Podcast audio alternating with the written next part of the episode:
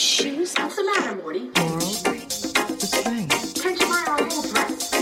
Laurel, the spring. Great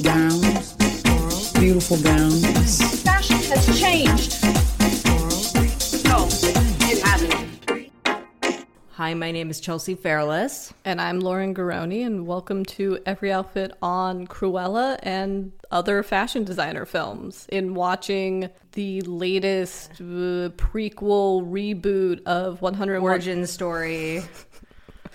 it made Chelsea and I think about the other fashion design plot based films that we love. So we thought we'd do a whole episode about it. I'm excited. This is this is new and different for us. And also, one of us will be on vacation next week. So One of us will be in the lovely seaside town, Provincetown, Massachusetts. not I. Yeah, spoiler alert, it's not Lauren.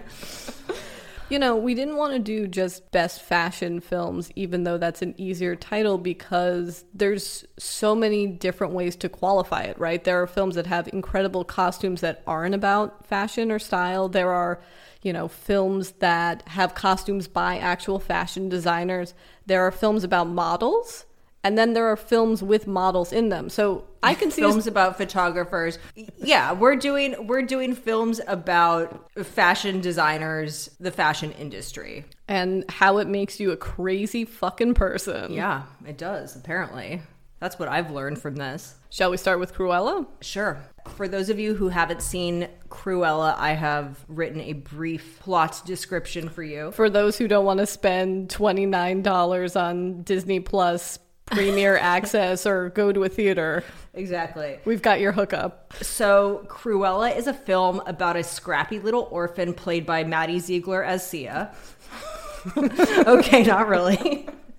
Who dreams of becoming a fashion designer. She ultimately lands a job working for the House of Baroness, but quickly learns that her boss killed her mother, which inspires her to exact revenge by becoming an even more successful fashion designer, in the vein of Vivienne Westwood and Alexander McQueen. I also would like to note that no CGI Dalmatians were harmed during the making of this film. The film was directed by Craig Gillespie, who directed I, Tanya, which seems like a random choice, but he also did Disney films uh, called Million Dollar Arm and The Finest Hours. I thought it was important to note that it was written by Dana Fox, who's like a rom com queen. She did How to Be Single, Isn't It Romantic? And then also, why I wanted to talk about the screenwriters is as I was watching Cruella, I was like, wow, this really feels like the favorite. And it's because the other credited screenwriter is Tony McNamara, who wrote the favorite. Ooh, And- the favorite is so good. And Hulu's The Great, which, if you have not watched it, chef's kiss. I have not seen that yet. And the costumes are by Jenny Beavan, who has been nominated for Best Costume Oscar 10 times and won twice for A Room with a View and Mad Max Fury Road. I think she's got a third one with her name on it. Yeah, because apparently Cruella was the biggest budget that she's ever had, which is crazy, but which you can totally see. The costumes in this movie are the most insane, elaborate, over the top things you can imagine. And here, because this film has so many needle drops, I was imagining Alan Horn, who's the studio head for Disney, just like screaming in his office of like, the Rolling Stones, really? Uh, yeah, the, the music I did not love. The music was so on the nose. They played I Want to Be Your Dog during Cruella's first gorilla fashion show, which I was kind of sad that they didn't actually get Iggy Pop to do it, but do like a reverse Irishman on him where he like aged down to where how he actually Oh, looked they- in the 70s. a de-age Iggy Pop. That's brilliant. I mean, Iggy Pop will be in any film. He was in The Crow. uh, so my first question is: Is she supposed to be Vivienne Westwood?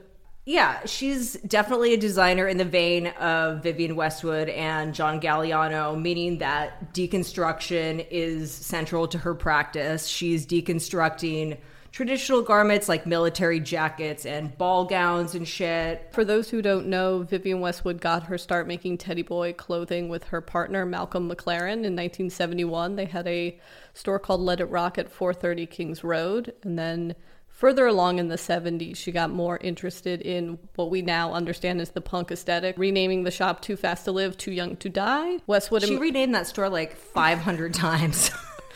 She, she was like the original bitch who like changes their Instagram handle like every day. Yeah, they started redesigning shirts with more provocative messages and symbols. I can't wait for Gen Z, who is obsessed with that Vivienne Westwood necklace, to realize that their loved ones made sweatshirts with swastikas on them. Which isn't to say that she is politically affiliated with Nazis. That I think was just No, like a punk thing Yeah. at the time. However, distasteful. Yes, how Vivienne Westwood, I think, really became synonymous with the punk movement is because her partner, uh, Malcolm McLaren, would go on to manage the Sex Pistols, who then wore Vivienne Westwood clothing. And then gradually she got more high fashion, and that's the sort of over the top, expensive couture stuff that is really what informed the costumes in Cruella, I think, the most.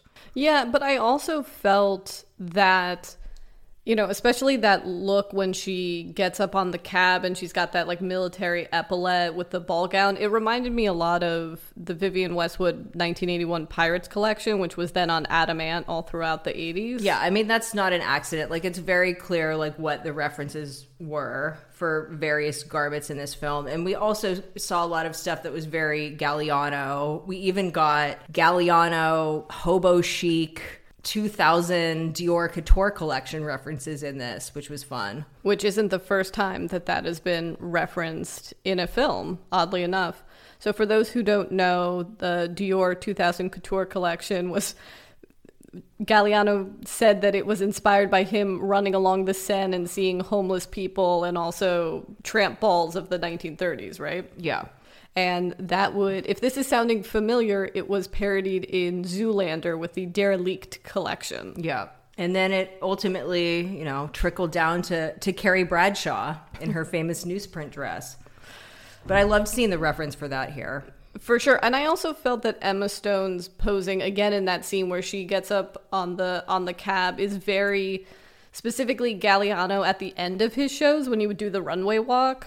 That aspect of her shows screamed that but also it's like cruella's whole thing was holding these like guerrilla fashion shows which was very much like i mean obviously imitation of christ came to mind first for me Yeah, we're, love Tara Subkoff's label Imitation of Christ, which came to prominence in the early 2000s. well, okay loved it at the time i don't know how Oh, much in not now. retrospect it holds up But what they would do is like their very first fashion show took place in an East Village funeral parlor, and all the models were mourners walking around a casket, which I can't believe they didn't do that for the film, but maybe the sequel. yeah wait was that the show that channing tatum was in No, yeah, I was showing Chelsea photos from the collection. I think the the Imitation of Christ. So their whole thing were one guerrilla fashion shows, but two more kind of subversive runway shows, and sort of taking the idea of what walking a fashion down a runway actually meant. And I think our favorite uh, collection that they did is the fall winter 2002 which takes place at sotheby's which yes is the one where channing tatum is a model in what I'm thinking of specifically, I think there's one imitation of Christ show where they held it like outside. It was during Paris during Paris Couture Week, and it was like outside a major venue where a major luxury brand was showing their show. You may also uh, remember this same scenario from Emily in Paris. If you got to the last episode, Emily in Paris also held a guerrilla fashion show in an attempt to upstage another designer. Right, but does that come from because also Sofia Coppola in the '90s did was it X Girl or Milk Fed? Yeah, no, it was X Girl. So that wasn't Sofia Coppola, but um no, but she produced it because there's a clip on YouTube Yeah, yeah, where yeah. she they're trying to. She produced a an X Girl fashion show that took place in the streets of Soho as people were leaving a Marc Jacobs show. yeah. So it's very clearly inspired by that. I mean, there were it was fun because there was a lot of things in Cruella that were very clearly inspired by real life fashion things. What comes to mind the most for me is probably Cruella's masterpiece, I guess, which would be the gown that she made from butterfly cocoons. You know what I'm talking about, right? I do no, but I'm like, wait, before they become butterflies, they're caterpillars. Yeah, or Yeah. they're in their little houses. husk. Yeah, it was very. They're was, in their husks. it was very Mothman prophecy. yeah, but that was kind of like a mishmash of like two McQueen things from the same show, which was the Voss show, which was the one where there was like a giant box in the middle of the the runway that the models were walking around. And then at the end of the show, the walls of the box came down, and there was like this naked woman with very like sinister breathing apparatuses strapped to her face and then all these like butterflies and moths came out like it wasn't as dramatic as depicted in Cruella but well, it was only well because you know in Cruella it's CGI butterfly. CGI butterflies. You know, and also McQueen like made in that same collection was making a lot of you know he'd do like a, a corset out of like mussel shells or like a gown out of yeah, shells and bones and stuff. So it felt very much like that vibe. of all the the very deep kind of fashion cut references that were made in the film, I'm surprised that they didn't try to mimic maybe Alexander McQueen's most famous runway moments and maybe the most famous runway moment ever, which is Shalom Harlow in the tulle dress that gets spray painted by robots at the end of the spring summer 1999 collection. Yeah, it's true. That does that does seem like something Cruella would do. I mean, I get that it's the 70s, but you could have, you know, her two little henchmen throwing paint on her or something. Again, maybe for the sequel, of which there will be. They just announced there will be a sequel. Oh, really? Yeah. Is it going to be 102 Dalmatians again? I never saw the 1996 live action. Oh, really? film. It's good. I mean, I, w- I wanted to revisit it before recording this episode, but I didn't get around to it. Glenn Close was a fashion designer in that as well. Whereas in, you know, the original animated Disney film, Cruella was, I believe, the wife of like a furrier. Makes perfect sense. Yeah, so that's why she had the fur coats and was that vibe, but obviously she wanted the rarest fur coat, which was Dalmatian puppy. Who are evidently in this film complete fucking psychopaths. so we Shout out to the CGI dogs. I loved it. I mean, although it does make you miss the days when like animals could just like act, you know? like, can you imagine if Toto from The Wizard of Oz was CGI or like Sandy from Annie was CGI? It's just, it's something's lost. It's not the same. Is it weird that my mind went to Airbud? so uh, No. Chelsea spoiled it at the at the top. I was in a Zoom the other day, and I I didn't think that the dogs killing uh, Cruella's mom or Estella, as she is called, Cruella is her other persona that she shifts into. Like she's got dissociative identity disorder. Whatever. She does. No, but I was like, anyway, can we talk about how the the dogs kill her mom? And everyone was like, spoiler alert. I'm like, is it one? You, it's not a spoiler alert if it happens in the first 10 minutes of the film. I'm sorry. And here's a true spoiler that wasn't her mom. Guess what? Emma Thompson is Emma Stone's mother.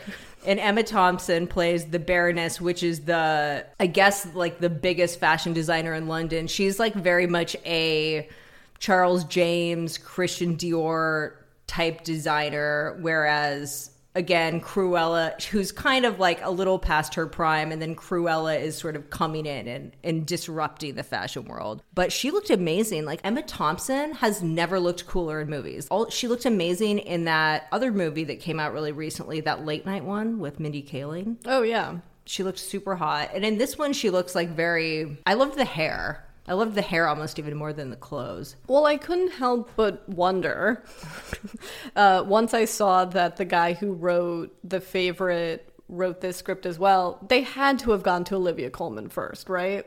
I don't know. I think I, I really liked. I really liked her in this. So, what did you think of the plot vis a vis the 1996 version? I can't remember the 1996 version. I, I watched it when I was a child. I re- I know that the 1996 version looks a lot better. That's also just my personal taste because I really dislike CGI in the way that it looks visually. It, it's really really hard for me. And for that reason, I think that the Glenn Close one is Superior. more fab. Yeah, for sure. Well, also, they. But I did enjoy this movie. I enjoyed it more than I expected to. Yeah, I suppose this film is best going in with lowered expectations because I felt the I felt the same way. But they do defang her as well, which is she does like dogs and she doesn't kill the Dal- Dalmatians. Again, spoiler alert if you haven't seen it. I guess lower the volume for about ten seconds. They do a fake out where uh, one of the models is wearing a coat. At one point, they steal uh, Emma Thompson's Dalmatians and Emma Thompson sees her gorilla fashion show and there is one coat that's white that has little black dots and she's like, "Oh my god, she's killed my dogs." But I mean, that would be punk. that's what I'm but she does it. It's a fake out. The dogs are alive. Yeah, there's no animal cruelty. But the the fun or the hilarious thing about this is that like when it's implied that she may have killed the dogs, like everyone's reaction is like, "Oh my god, like fur, like gross." Whereas like it's fully in the 70s, like no one cares. About, like everyone's wearing fur. you No, know? it's a very I get it's different when it's Dalmatians, but Well, it's a they very- weren't even puppies; they were full-grown dogs. and mean ones at that. They weren't even real. They were CGI. Ooh, you know the superior dog, the Chihuahua that was like a con artist. Give that its own Disney Plus series. I'll watch it. Yeah, they had little scammer dogs. That was the best part of the film. But it doesn't make any sense if she has dog friends that she would then want to kill other dogs. As two people that did not enjoy dogs growing up and now have dogs and love them, it's like you wouldn't, yeah, you wouldn't want to kill someone else's dog. Anyway, I love that they made a choice of like, we're not doing fur in this film. However, she will wear all of the leather. Yeah. It was funny watching Cruella because I was looking at it, and while the costumes and the hair and the makeup, everything, every aspect of it was exceptionally done, I was like, this does seem a little tired. And I realized, I'm like, oh, it's because we've had Moira Rose, Yeah. we've had Daphne Guinness, and we've had Sia, who, you know, has worn literally every wig in that film already. Like, I feel like You're they just about- got Sia's wig maker to, like, Right. You're talking about divas who who enjoy a black and white palette. yeah, it's a very specific look, and that's Cruella's look, you know, the Moira Rose. It's interesting. I've seen a lot of articles written about this of how the fashion industry is yet again the villain, but I didn't feel like fashion was the villain of this film. I mean, I guess it's it's all this idea that at one point Emma Thompson goes, "You have to have a killer instinct." I'm doing a terrible British accent. Sorry, that was guys. awful.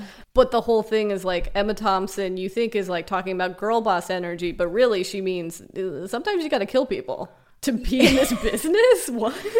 Yeah, it wasn't really so much a critique of the fashion world, especially because Cruella's ambition wasn't to like, I don't know, create like a more healthy work environment at the atelier. It was just to be more famous and more successful. Vanessa Friedman wrote an article in the New York Times about this, and it it had this tone of like, why can't they show the good sides of the fashion industry? And it's like, no, it's not a great industry. I mean, for a worker, Well, I th- look, I we love the end result of it. No, I mean, I think the industry gets a bad rep. I mean, yes, there are a lot of moral shortcomings in the fashion industry, but that's true of so many industries. I think anyone that's ever worked in the industry knows that there are a lot of people that are amazing and like people you would qualify as quote unquote real people. And then, of course, there's also the people that are the reasons why these stereotypes about the industry exist. And then there are the people who want to kill Dalmatians to make coats out of them, and they're in, you know, they're all the way over there. I just feel like from a writing standpoint, making a character, if you want to say that your character is narcissistic or ruthless or obsessive, like just making them a fashion designer is such like a cheap and quick way to convey that. So I think that that's part of the reason why people go to it, although obviously this fashion's kind of built into this movie. Yeah, if this is the only way that we get excellent costumes and production design, then I'm here for it. So yeah, watch Cruella. well, you can wait though until it's not twenty nine ninety nine. It's not like urgent. So next up we have Mahogany from 1975. Diana Ross plays Tracy, a shop girl putting herself through fashion night school question mark, who takes a slight digression into becoming the world's biggest model thanks to a run-in with a deranged homosexual photographer played by Anthony Perkins. Rebranded as Mahogany, her meteoric rise keeps running afoul with the patriarchy. Whether it's her social justice warrior pseudo-boyfriend played by Billy Dee Williams, who just wants her to give up all of her dreams to be his side piece 24/7, or or per- or Perkins, who would literally rather die than see her become a fashion designer, or the, her weird old Italian benefactor who definitely wants sex in exchange for funding her very problematic, culturally inappropriate fashion But he's also like chill. Like he's pretty chill for like a daddy that requires you to fuck him even though you're not attracted to him at all. She's like, uh, maybe not. And he's like, okay. Or I think our laughter talked over this line, but for funding her very problematic, culturally inappropriate fashion collection. Yeah, so Mahogany opens with a lavish fashion show, which is a bit different for this kind of movie because they usually like build up to the fashion show. But this starts with the fashion show right out of the gate and it's the vibe of it is I don't want to I don't know, like kabuki futurism, I guess. It is very very culturally insensitive. I mean, Diet Prada would be canceling Mahogany in a heartbeat. So, the credited director of this film is Berry Gordy, the founder of Motown Records, and that's because he fired Tony Richardson midway through the production because he, quote, did not feel Richardson was capturing the feeling of, of blackness necessary to the story of a girl from the Chicago ghetto who achieved success as an international fashion model and designer. He didn't go on to direct more movies, did he? Was this just like a one-off? Can you imagine? Uh, Berry Gordy? No, I think I think this is maybe it. This is IMDb Pro speaking. There's a lot of uh, questionable credits because the only listed costume designer is Diana Ross, who only designed some of the fashion show costumes, but those are like Bob Mackie costumes, correct? Well, yeah, Bob Mackie. I don't know what's Mackie, what's the costume designer, what's Diana Ross. I can't I- find any credit for There's not that much designer. information Yeah. about this. And also, you can't even like watch this movie. You can watch it on YouTube or you can watch it on Vimeo, but it's not available. There's not a high quality version of it available anywhere, which is insane because I think it is just such an important and influential film, even though at the time it was critically panned. It wasn't glitter level critically panned, but it wasn't successful. And Diana Ross at the time had been wow, I'm turning into IMDb Pro over here. Uh, Diana Ross had been coming off the success of Lady Sings the Blues, which was her first movie, where she also starred opposite Billy Dee Williams. And that was like a very highbrow thing for her. She got an Oscar nomination. And then this, her second movie, totally flopped. Everyone was like, oh, it's embarrassing. It's a soap opera. It's kind of like what I imagine would happen to Lady Gaga if this House of Gucci movie is a failure. You bite your tongue. It would be, but it's that it's Right. That career equivalent. Although, unlike say a glitter, one thing that was very successful about this film, uh, apart from his, its camp value and its its lasting relevance in the uh, gay men of a certain age community, it, and it's an often referenced fashion film among designers and the movie community in general. yeah, no, it's a, it's a great movie. But the breakout hit of it was the song, which was the also which was sung by Diana Ross, of course. It's called uh, "The Theme from Mahogany." Do you know where you're going to? It is played constantly throughout this film. It does a thing that my other favorite film that was released in the 70s, The Long Goodbye, does, where the theme is the theme that plays as a score, but then wherever she is, it's playing. So she works as a shop girl in the department store, and there's like a Muzak version Yeah. of it. It's no, I love it. Well, it's also kind of like the the theme to Valley of the Dolls, where it just like pops in, just like constant. It's like you're hit over the head with this song, but it's great, and it was a it was a number one hit at the time. It was nominated for an Oscar. Like It was the shallow of its time. It was yeah, it was the show. Let's uh let's drop a clip of it here. Do you know where you're going to? Do you like the things that life is showing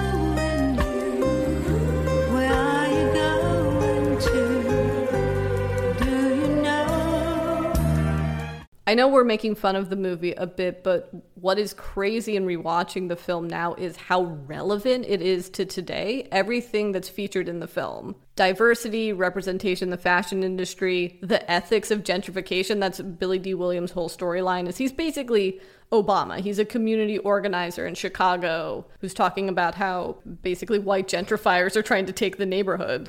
What I was really taken by was his very nuanced critique of the ethics of street casting because there is this scene in the film where they're doing a photo shoot. I don't even want to say it's in the projects because it's like in a condemned building. It's the south side of Chicago. yeah. basically in the south side of Chicago, and there's white models modeling expensive clothes. In this like bombed out looking building, basically. Yeah, and then the photographer pulls in some old black Oh. woman from the neighborhood just to like add quote unquote authenticity. And Billy Dee Williams is like, how much is she getting paid compared to this white model? Like, what's the. And Diana Ross is like, don't fuck with me. This is just my job, you know, whatever.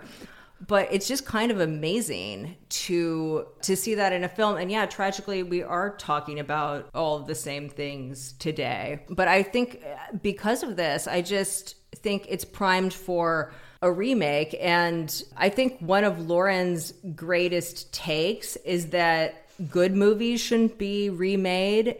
It's movies that have great concepts that weren't properly executed that should be remade. You know, like Sliding Doors. Yes, the other one that we often reference is Eyes of Laura Mars, which also came out in the 70s and has an interesting overlap with Mahogany, right? Because Yeah. Mahogany is kind of this Berry Gordy vehicle for Diana Ross, and Eyes of Laura Mars was originally a vehicle that Jon Peters, the former hairstylist and boyfriend of Barbra Streisand, set up for Barbra Streisand, and she ultimately fell out in the film. But Barbra Streisand did do the film, Still did the theme song. which I think also was a hit when the movie bombed. Yeah. Who would be in your Mahogany remake? I am voting for Laura Harrier, who she was a model. She is now an actress. You may have seen her in BlacKkKlansman. She's the star of Hollywood, the only Ryan Murphy show that I haven't seen. And she was in this month's Vogue. She's in an editorial with Kendall Jenner. Yeah, because one thing that really bothers me is in films when people are cast, actors are cast as models that could never plausibly be models. Although we're not saying that about Diana Ross. Well, Diana Ross could have very well plausibly been a model in the 1970s. Diana Ross doesn't align with today's specific beauty standards for modeling, but at that time, definitely. And Laura Harrier is that. She could do that, and she's a good actress. And I would love to see a mahogany reboot with her. and a follower of our account. Yeah. Were you stunned at how thin Diana Ross looks in this oh film? Oh my god. She's the thinnest person on earth and every time I see this movie I'm shocked by her thinness. Honestly, the only person that is even thinner than Diana Ross is Margaret Carstensen in The Bitter Tears of Petra von Kant, which we're going to get into in a little bit, but it's crazy. For my Mahogany remake, I was going to say Tessa Thompson, but I just sort of hmm. put Tessa Thompson in everything. Yeah. I guess we could say Zoe Kravitz as well, but the height thing. The height thing. But, But she, she could is be the Kate. Moss, you know? She could be the Kate Moss of um and Zoe Kravitz is a model herself. Well, also, if you wanted to make it about modeling now, there are certainly models that are kind of uh, that are rising to prominence because they're more like influencers than they are, or they're like nepotism models. Oh, the, for the remake of Mahogany and Eyes of Laura Mars, which is about a fashion photographer, and we almost put in this, but we uh, we'll do another fashion photographer episode at some point. Yeah, but that is the the avenue into these remakes is they have to be model influencers Yeah. in a non-annoying way. Should we get into the Anthony Perkins of it all in this film? Oh my god. So yeah, I think I think the descriptor deranged homosexual is really pitch perfect. Yeah, you might know Anthony Perkins from a little art house film called Psycho. He was playing a closeted psychotic gay man. It's a very offensive depiction of homosexuality. Well, And- mostly because there's a very weird scene that is feels like 10 seconds long where he's basically like you should fuck me because of everything I gave you Diana Ross and she's like no and he's like okay Yeah. scene well, he tries to fuck her, but then he can't get it up because he's a repressed homosexual.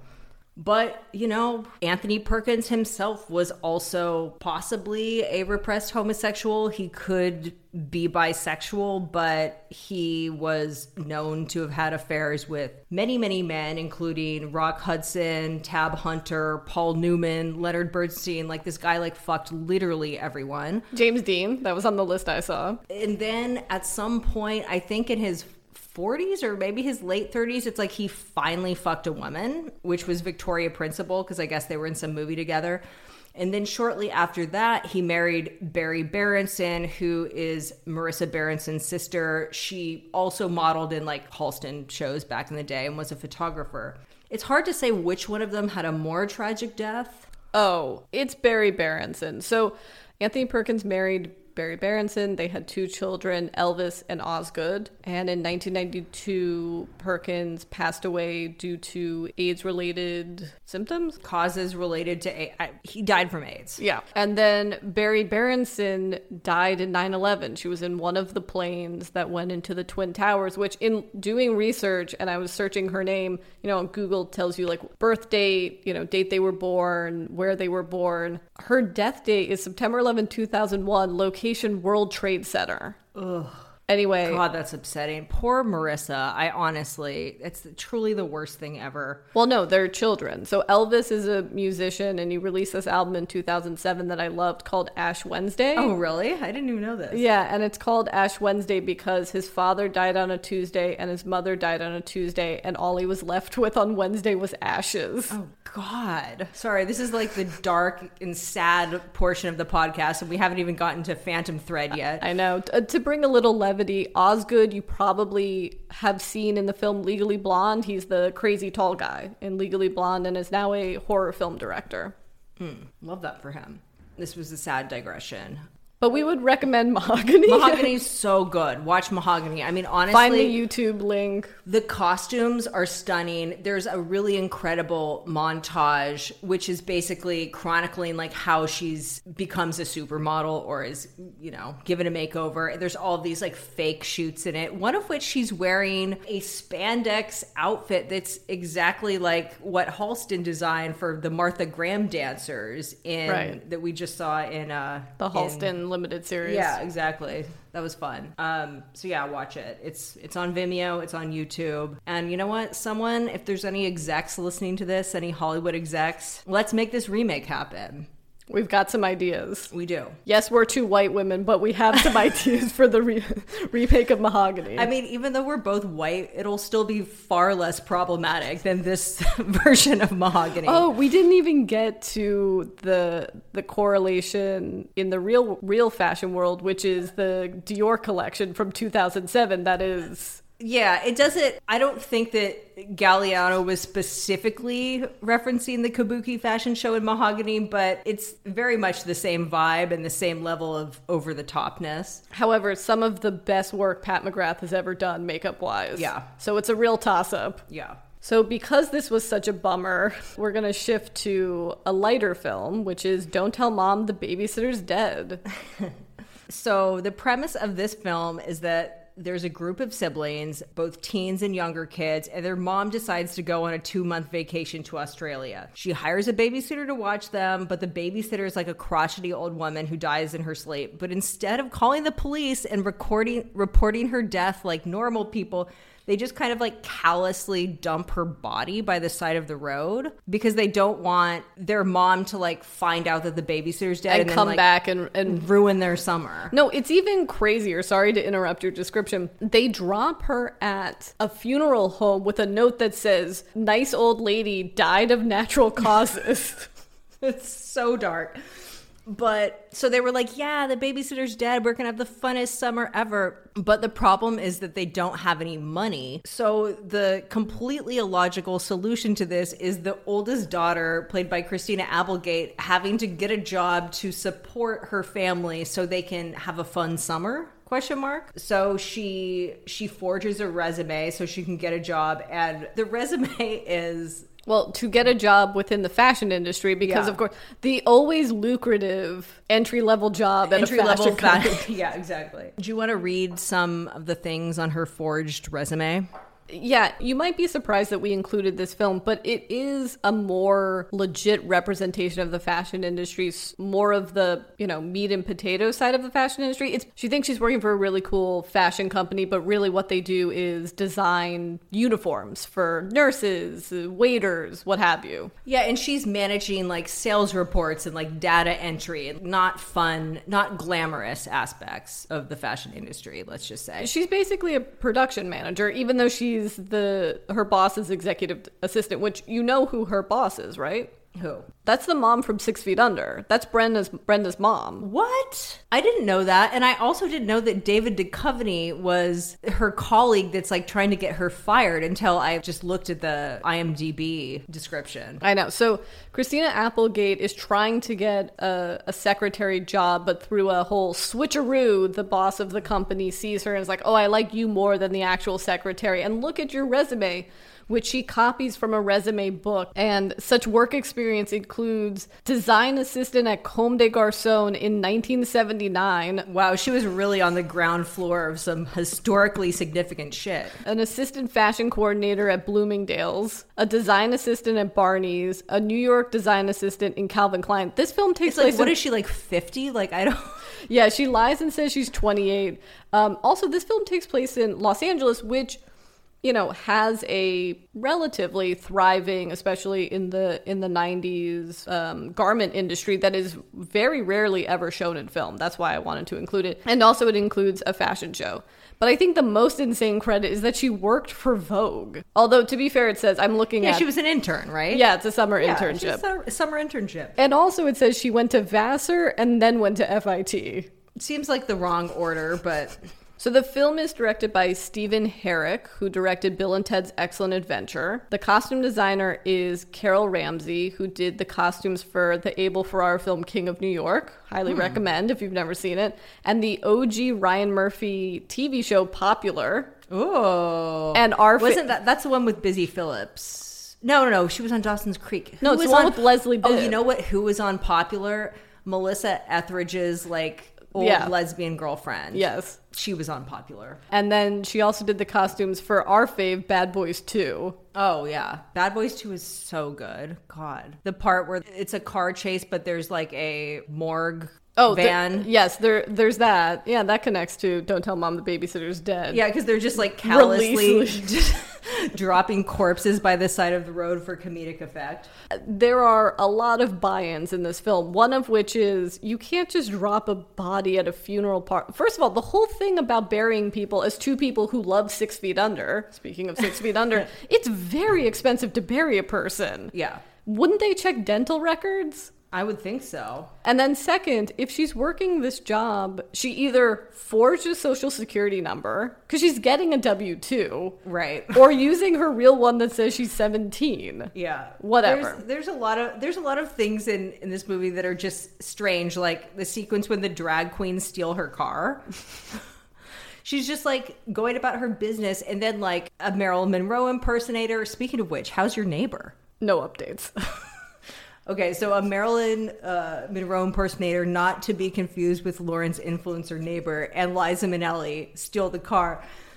And it's just like so funny. I mean, I guess that John Waters films did set a precedent for films where drag queens commit crimes, and maybe like that led people to believe that this is just like normal behavior This is for your- happening? for your average drag queen. Talk about the next door thread I long for. the main thrust of the film is that they Christina Applegate and all her siblings learn how to be decent human beings because they're left to their own devices, but the secondary plot is the uniform division of this company isn't doing well because they design uniforms and they're lame. So like a Project Runway Challenge. yeah, in the third act, Christina Applegate has the genius idea to redesign all of these uniforms and basically just make them neon. They're so insane. Like th- this fashion show was crazier than I remembered. The pink fuchsia spandex Harlequin nurse, outfit. For those who haven't seen the film, just imagine American Apparel circa 2009, but as uniforms for a nurse, a chef. The har yeah, but it's all like the Harlequin chef. The chef that also looks like a court gesture gesture for when you need to do both. and everyone has a tiny hat. Yeah, it's like mm, I'm pretty sure that teen girls don't want to dress like bellhops. What Like, the like sassy teen bellhop outfits? Loved it. Well, that's the true. That would have been the the better ending to this film. So, well, I don't know if I should spoil any. Who cares? The mom comes No home. No one cares. No one cares. You've had literally like how many years to watch? Don't tell 31. mom the, the babysitter's dead. I'm not apologizing for spoiling the ending. Sorry, the babysitter's dead, guys. I hate to break it to you. So the mom comes home, figures out what, what happened, but isn't mad because the house is clean now. So she's like, well, whatever happened, happened.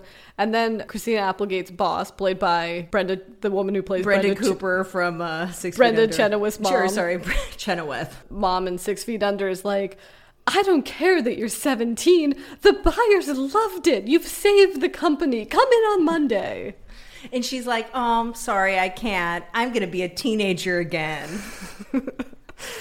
Bitch, I'm going to school." It's like you fucking idiot. Like you don't need to go to school for this shit. What you're going to go to school to be a fashion designer when you literally already are one? As two people who went to Parsons School of Design, we were recently discussing, in retrospect, what we would have done. And I think what I would have done is go to Parsons at night, get enough credits to qualify as a student, and just have interned. Yeah. Because that's essentially how you're going to get ahead. At least, I mean, this is my mid aughts perspective of going to Yeah, fashion no, look, school. I'm really I'm grateful that I went to that school, but Well, I we- think we that I think that things have changed a lot now and there are different avenues and I think that more people should just go out and get into the workforce as soon as possible or intern or assist or whatever it is. And the reason I'm making the point that I'm making is usually, again, this is a mid aughts perspective, but I th- still think it's this way is that the only way that you can get an internship is to also be getting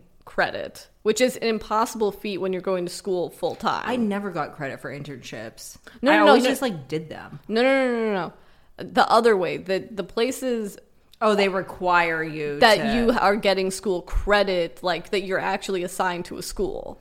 Look, if you don't want to go to a big design school, but you want to break into the fashion industry, remember all you have to do is just charm someone. You just have to make someone like you, you know? You just have to like ace the interview or like just convince like someone to get you in and you're in. Or if you're me, just have someone in college look at you and go, "You're sarcastic. Do you want to write for our website?" And then, and then editors just start contacting you. Yeah. All right, so shall we transition to a much darker film? My description isn't as in depth, but I hope you'll enjoy it. Set in 1950s London, the film follows a fastidious couturier played by Daniel Day Lewis with severe mommy issues as he looks. As he looks for the right mommy lover muse to inspire his work and upset his tummy. I mean, that is is that not Phantom Thread? it really is. Nailed it. The mommy issues are severe. Which I didn't even realize. So Chelsea and I saw this film together on Valentine's Day. together. So romantic. So romantic. We saw it at the ArcLight RIP in 70 millimeter as Paul Thomas Anderson wanted, who directed this film, also wrote the script. Who he says that he basically co-wrote the film with Daniel Day Lewis, although he doesn't have a co-writing credit, and that the name for uh, Daniel Day Lewis's character Reynolds Woodcock started as a joke, and it made Daniel Day Lewis laugh so much that they just kept it. Yeah, the I'm obsessed with the House of Woodcock personally. Um, Would you yeah, like, would you like some more Woodcock? so yeah, Daniel Day Lewis is much like um, Emma Thompson, and Cruella is that Christian Dior, Charles James type designer. well, it's based on Cristobal Balenciaga. Yeah, Balenciaga, that that vibe, just classic couturier. Uh, Monastic life. Exactly. No one is a more miserable person than Daniel Day Lewis in this movie. He's a full workaholic. He has some form of OCD. He hates everyone. He all has the same looking girlfriends that he eventually gets tired of. That's one thing that's great about Phantom Thread is the casting because I find with period films, this is set in the 1950s, it's jarring to have actresses, ingenues that you know have like fillers or plastic surgery or that kind of stuff. Like, or their faces just look like the beauty standard for today and not for the time period. The beautiful thing about this movie is that it's so fucking legit looking. Everyone looks correct. His mommy lover muse, as I said, is played by an actress named Vicky Krieps. Krieps, She's great. who plays Alma, and then Lesley Manville, who was married to Gary Old- Oldman, plays Daniel Day Lewis's sister. She's the most major. Yeah, you know that Daniel Day Lewis has mommy issues because he sews a lock of his mother's hair into all of his jackets, like inside the lining. Right, which I'm sure Paul Thomas Anderson probably got that idea from this apocryphal story about Alexander McQueen, which Alexander McQueen got his start as an assistant on Savile Row. And according to him, he sewed the phrase, I am a cunt, into Prince Charles' suit. which is so cool. And I really hope that Prince Charles still has that suit. But also, but the Well, other, I don't, I don't want to, I don't want to fuck you up. But when researching this, because I remember that story as well, but you can't forget that once you hear it. I know, but they went back, and the the Savile Row people that he worked with were like, we went back into our archives, and that's not true. But how Well, would they, they know? They would have to go in the lining. Yeah, exactly. Like they also could be lying. Well, okay, but the other McQueenism is that for his first collection, his early collections, his label was a lock of hair inside the clear plastic that was sewn directly into the garment, and that that was a very Victorian sort of thing because back in the day. It was normal to keep a lock of, you know, someone's hair in jewelry. And also, apparently, I guess McQueen was inspired by sex workers back in the day would give like sell locks of their hair to their clients and stuff and it was a full thing so i love that in this Yeah, and Paul Thomas Anderson said that he got the idea for the film again reading a biography about Cristobal Balenciaga, and then also when he was sick and being taken care of by his partner Maya Rudolph. think the thought that maya rudolph is like the woman in phantom thread on some level is so insane to me Yeah, that he noticed one time when he was sick that his wife looked at him with a tenderness and affection that he had not seen from her in years, and that's what sort of set off this movie. so we're going to spoil Again, guys, you've had time to watch this movie. We are going to spoil the plot twist which is is truly stunning. It's it's masterful and it's really rare that in any film like a uh, an ending is so genuinely shocking. But i feel like phantom thread is truly shocking and to give context for those who have not seen the film and don't care that we're going to spoil it, uh, Daniel Day Lewis exerts control in all forms of his life, including his lovers. He meets this woman, Alma. She moves in with him, becomes his muse, his model. his girlfriend slash fit model and she basically uh, poisons him. Yeah, and the audience knows that she's poisoning him with mushrooms, and she's like reading in her little special books about poisonous mushrooms and figuring out how to poison him. And, and the day after she poisons him and takes care of him, he m- marries her after a lifehood of being a confirmed bachelor. So the film is driving to this point. I remember you and I were sitting in the theater, and okay, it's Paul Thomas Anderson. I love him. Like, she's not going to kill him. Like, that would be too obvious. Is he going to kill her? That's not a satisfying ending. Like, how is this going to end? And what the ending actually is, is the audience realizes that Daniel Day Lewis is fully aware of the fact that he's been being poisoned. And instead of, you know, instead of getting revenge on Alma for poisoning him, it's something that he wants to continue. Like he wants to be the sub in this dom sub relationship where Alma is like poisoning him with mushrooms, then like nursing him back to help. Then he can like design some dresses and get some work done, and then she poisons him again because that's the only way that he can stop working or he can feel comfortable not working or being able to rest, Giving or up all control. and also allowing him allowing himself to be cared for. It's profound. Do you think Michael Haneke was sitting in the theater watching Phantom Thread being like, fuck? I think Michael Haneke was was impressed. Michael Haneke probably shot off an email the next day, being like, "Love what, what you did with that." But if you ever cast Isabelle Huppert in a film, I will kill you. But I kind of relate to that because I enjoy. Look, Okay. I want to acknowledge my able-bodied privilege first and foremost, but I want to say that I do enjoy minor illnesses like colds, like when I got the second COVID vax this and had a fever. The amount of anticipatory excitement you had for not feeling well after the COVID shot or second dose, unparalleled. I am Daniel Day Lewis. That's why, because being sick allows you to disconnect. You don't have to feel guilty about not responding to an email right away. Like, You know, that's true because we were supposed to record this podcast, but you got food poisoning before we did. wait, when? No, I'm kidding. No. I'm I'm pretending as if Tat has been slowly poisoning you. Tat's been poisoning me with mushrooms. Oh my God. You want to know Tat's review for Phantom Thread? oh, Tatiana's worst fear is people vomiting. Right. Is this what this is? Okay. well, okay. So I forced Tat to watch Phantom Thread with me and my parents. And, you know, I was like, okay, I know she's going to hate this, but if she's forced to watch the entire film, maybe she'll appreciate it because I've had that experience, like being forced to watch certain movies in like film classes. And I'm like, oh, this is so boring. But by the time you get to the end, you're just like sobbing and on the floor. She did not have that experience. She was like, it's long, it's boring, and then at the end, it's nasty. Again, because of the vomiting, because she has what's it called? Um, Oh, I don't know. She's got vomit phobia, basically.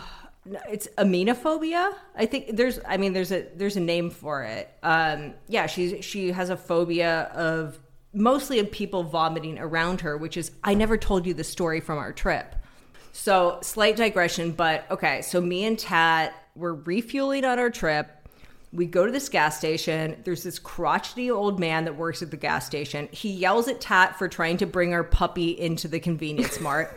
he accu- he later accuses me of trying to steal a 79 cent diet coke just because like the other shop boy forgot to ring me up. And he was like, "Did you pay for just ice?" And I'm like, "No, I paid for a fucking soda. What do you mean?"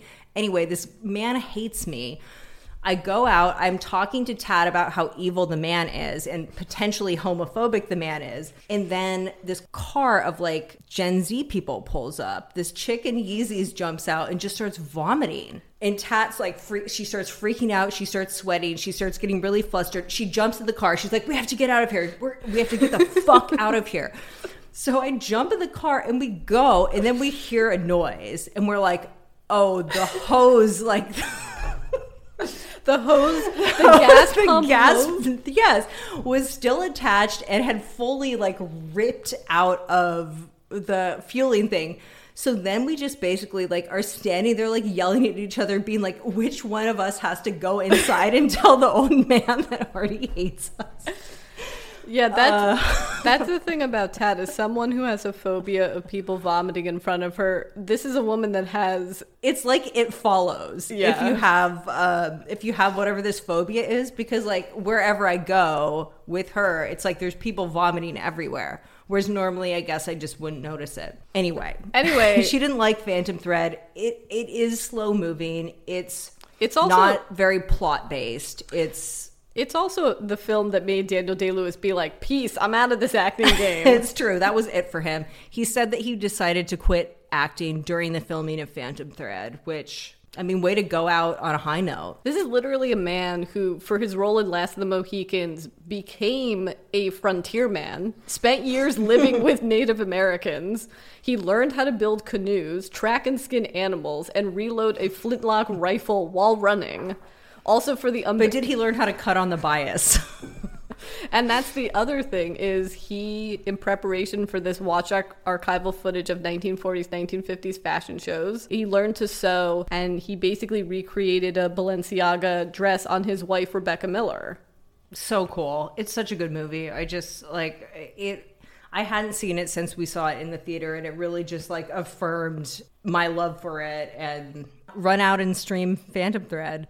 And the question is how much would you pay for a house of woodcock dress So much. The best part is the part where he's dressing a socialite that's like a raging alcoholic, and she's you know out at some party passing out in public in the gown, and Alma gets so pissed. And this is, I think, when Daniel Day Lewis falls in love with her, and, and she's like, she doesn't deserve it. So she goes and like into her hotel room after the party and like rips it off of her body after she's passed out. It's nuts. yeah that's actually based on a real thing Is it? Yeah, it's based on a Dominican playboy's marriage to the Woolworth heiress Barbara Hutton. Mm. Which, when rewatching the film, I can I must have blacked that part out. I have no recollection of that. You should. You have to drop in the audio here.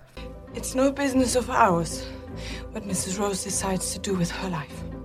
That she can no longer behave like this and be dressed by the House of Woodcock. And on that note, shall we get into a, another film about BDSM that doesn't appear to be one on the outset? If you've ever watched the film Secretary but wanted it to be about a fashion designer, here you go. The Bitter Tears of Petra von Kant. We've actually had some debate about the the pronunciation of her name because We can't decide how it's we can't decide. I think it's Kant. I always said can't because that's when she first the namesake character in this film first picks up the phone. She does say, "My name is Petra von Kant," but then when you think of like the German philosopher, it's that's Kant. I don't know.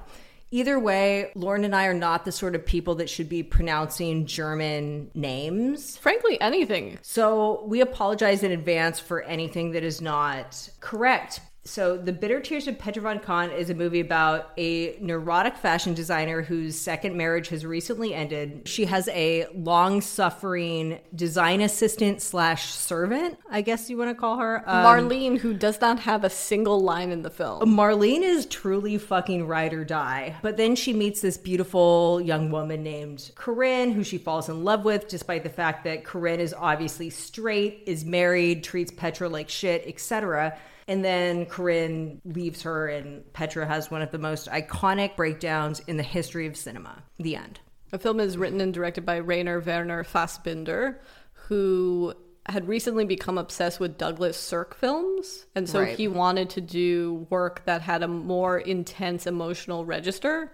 He actually wrote this script in a single 12 hour flight from Berlin to Los Angeles. Isn't that a nightmare just knowing that? like, it, and if that makes you feel like, uh, if you're a, if you're a writer and that makes you feel like shit about your uh, your Work ethic, yeah. and your work ethic, this man also made 40 films before he died at the uh, very young age of 37. And a huge part of the reason why he was able to work so much and putting it put in the hours and was so prolific was that he was addicted to coke and also addicted to pills and that's ultimately what killed him. But he left behind a truly incredible body of work and uh, i think this is one of his most special movies and one that's always hol- held a, a special place in my heart. Well, that would explain how this movie was shot, only shot in 10 days. yeah It does take place all in one room. This is a film that a room that is like petra's bedroom slash studio Yeah, this film is an outlier from all the other films we've talked about today because it doesn't feature an actual fashion show. Yeah, and it doesn't show any glamorous aspects of the industry. We don't even ever get to see a dress that she's like, oh, I designed that. We assume that the gowns that she's wearing, she has designed, but we don't really have a sense of her body of work or her level of fame or, or any of that. What's interesting is the credited costume designer Maja Lemcke. This is her only credit, and you cannot find any other information about her.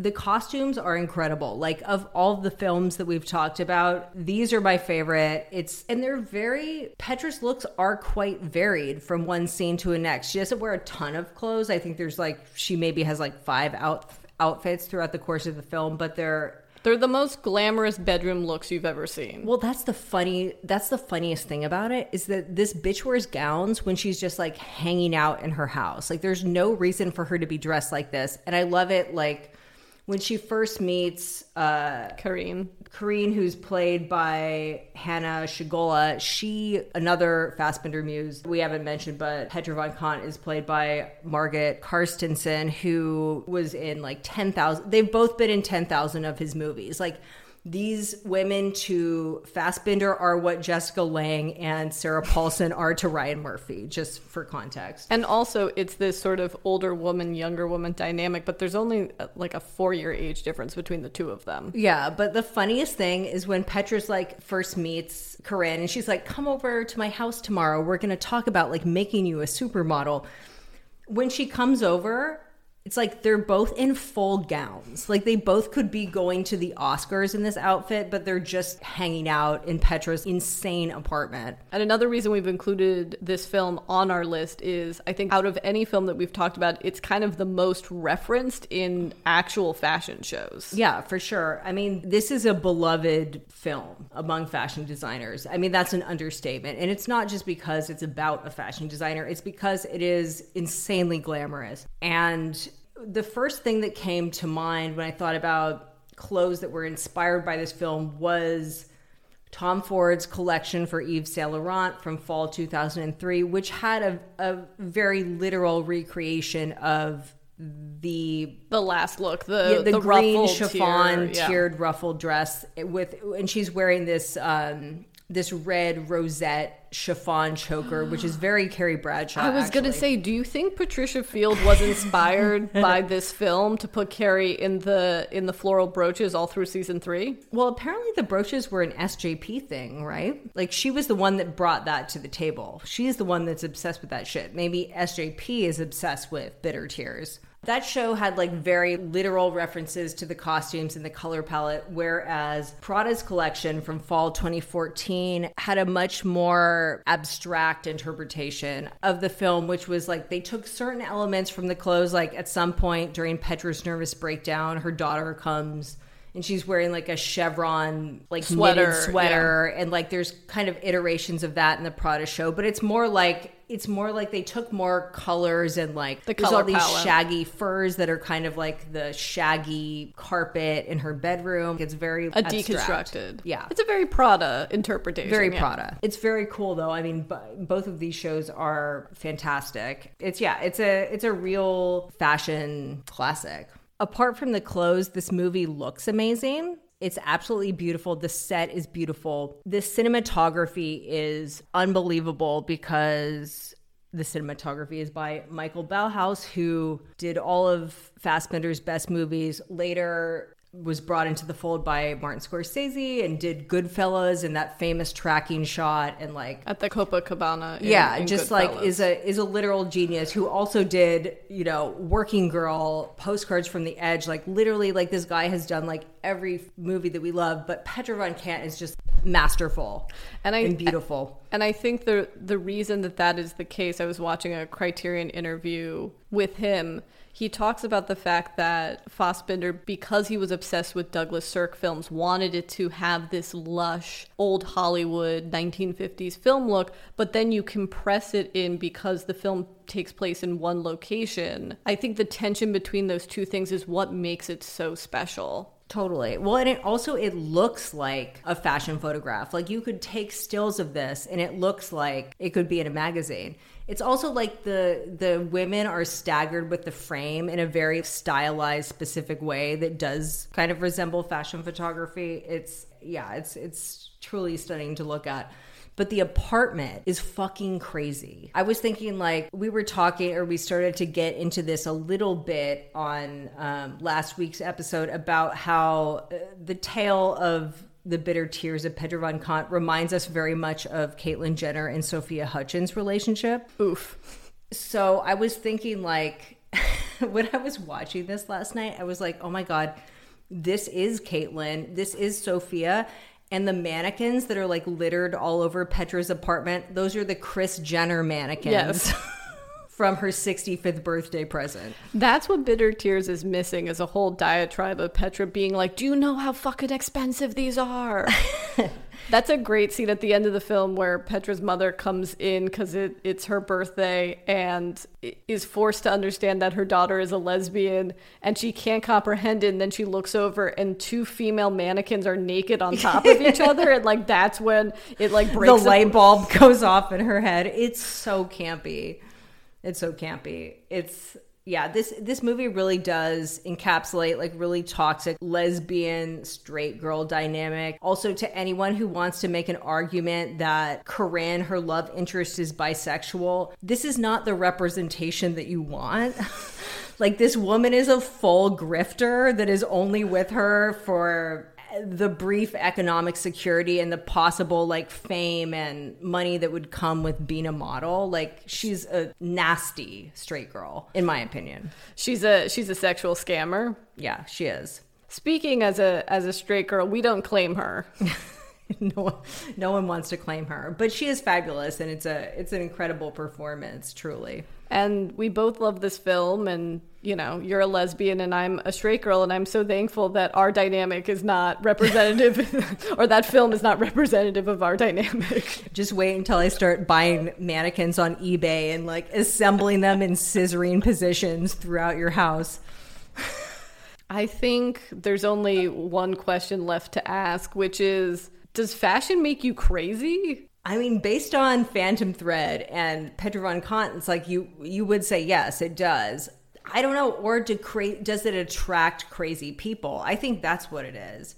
Because obviously, we can point to these very specific real life people like L'Wren Scott or or Alexander McQueen that were brilliant geniuses and also very troubled, or Or John Galliano. Galliano, or who we've mentioned, I believe, on the podcast before, whatever the the Balmain designer that had a nervous breakdown, that guy. Okay, but I attribute that for charging $5,000 for jeans, okay? And you cannot convince me otherwise. I think any creative industry is going to attract crazy people. I think it is what it is. Or are we crazy to love fashion? I don't think we're crazy. I think you just love what you love, but Love is love is love. love is as as Lin-Manuel Miranda said. You know, I was actually at that Tony's when he said that.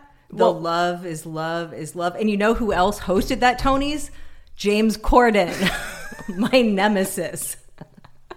Your version, if Tat's version of It Follows is people It- vomiting, vomiting. Mine is James Corden. No, fully. it is. It is. Anyway. Oh God. But would we even know that we're crazy because we both love fashion? So we don't think it's crazy and we reflect that back to each other. Yeah, exactly. I think it's fabulous.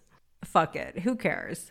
I, I I'll die. I'll die on this hill. I will be. I will be Petra in my my full Tom Ford outfit, screaming and drinking hard liquor out of a bottle on my shag carpet. Like I'm down. It's cool. For your birthday, I, of course, will bring a baby doll for some reason.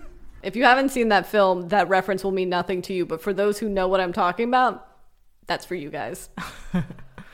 This has been fun. This has been super fun. We should do this again. Yeah. Or should we? I mean, you guys tell us. Yeah, please DM us suggestions for for episodes. Yeah. If you want us to do a whole episode about a particular film or designers or models or anything we listed above, maybe a whole episode about actual fashion designers who have done costumes like Jean Paul Gaultier for Fifth Element, Michael Kors for Thomas Crown Affair. I'm down. Let us know. All right. Hope you guys enjoyed this episode. Rate, review.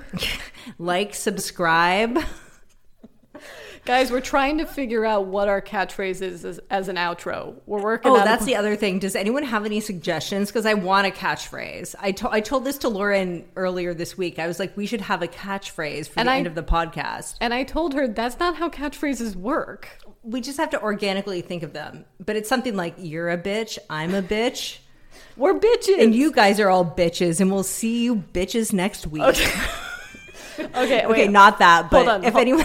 hold on, a live uh, a live rewriting. Here's a here's a picture into the process. You're a bitch, I'm a bitch, and we're all bitches together. All right, let's bitch together next week. Bye. Bye, sluts.